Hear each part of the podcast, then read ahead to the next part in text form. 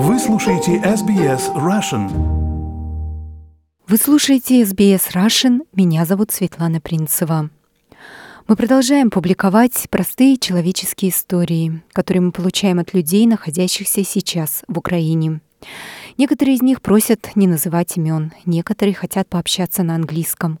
Кто-то присылает нам текстовые сообщения, кто-то готов на аудиозапись.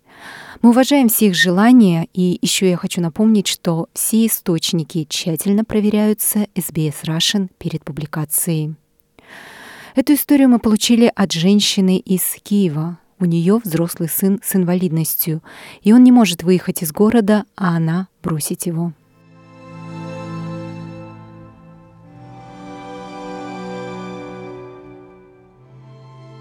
Такое состояние, что не хочется ничего говорить, никого проклинать и никого никуда посылать.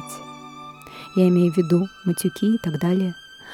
Постоянные обстрелы, канонады, то далеко, то близко, сознание отупевает. Если бы не сын, я бы давно уже уехала. Но он все понимает и не хочет ехать, понимает, что не выдержит дорогу, пытается меня вытолкать, говорит, сам управится. Но я мать, и ты понимаешь, что должна быть рядом. Прибавляет страх безлюдный город. А если кого и встретишь, то это бегущие люди с сумками. Не чемоданами, а именно сумками с документами и немного еды в дорогу. Сумка в одной руке, в другой дети или животные. Это больше всего угнетает.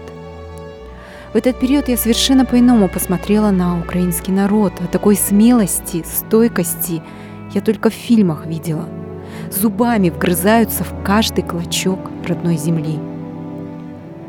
Я жалею, что мне сейчас не 50, хотя бы 50 лет. В строю таких ребят было бы не страшно.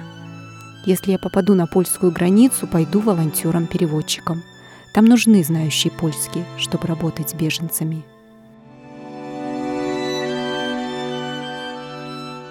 Я не могу с сыном выехать из Киева. Поезда берутся штурмом, вагоны забиты людьми. Еду даже стоя.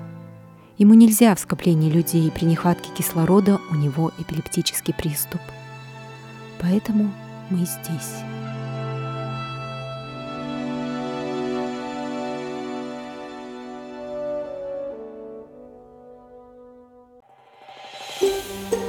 Хотите услышать больше таких историй?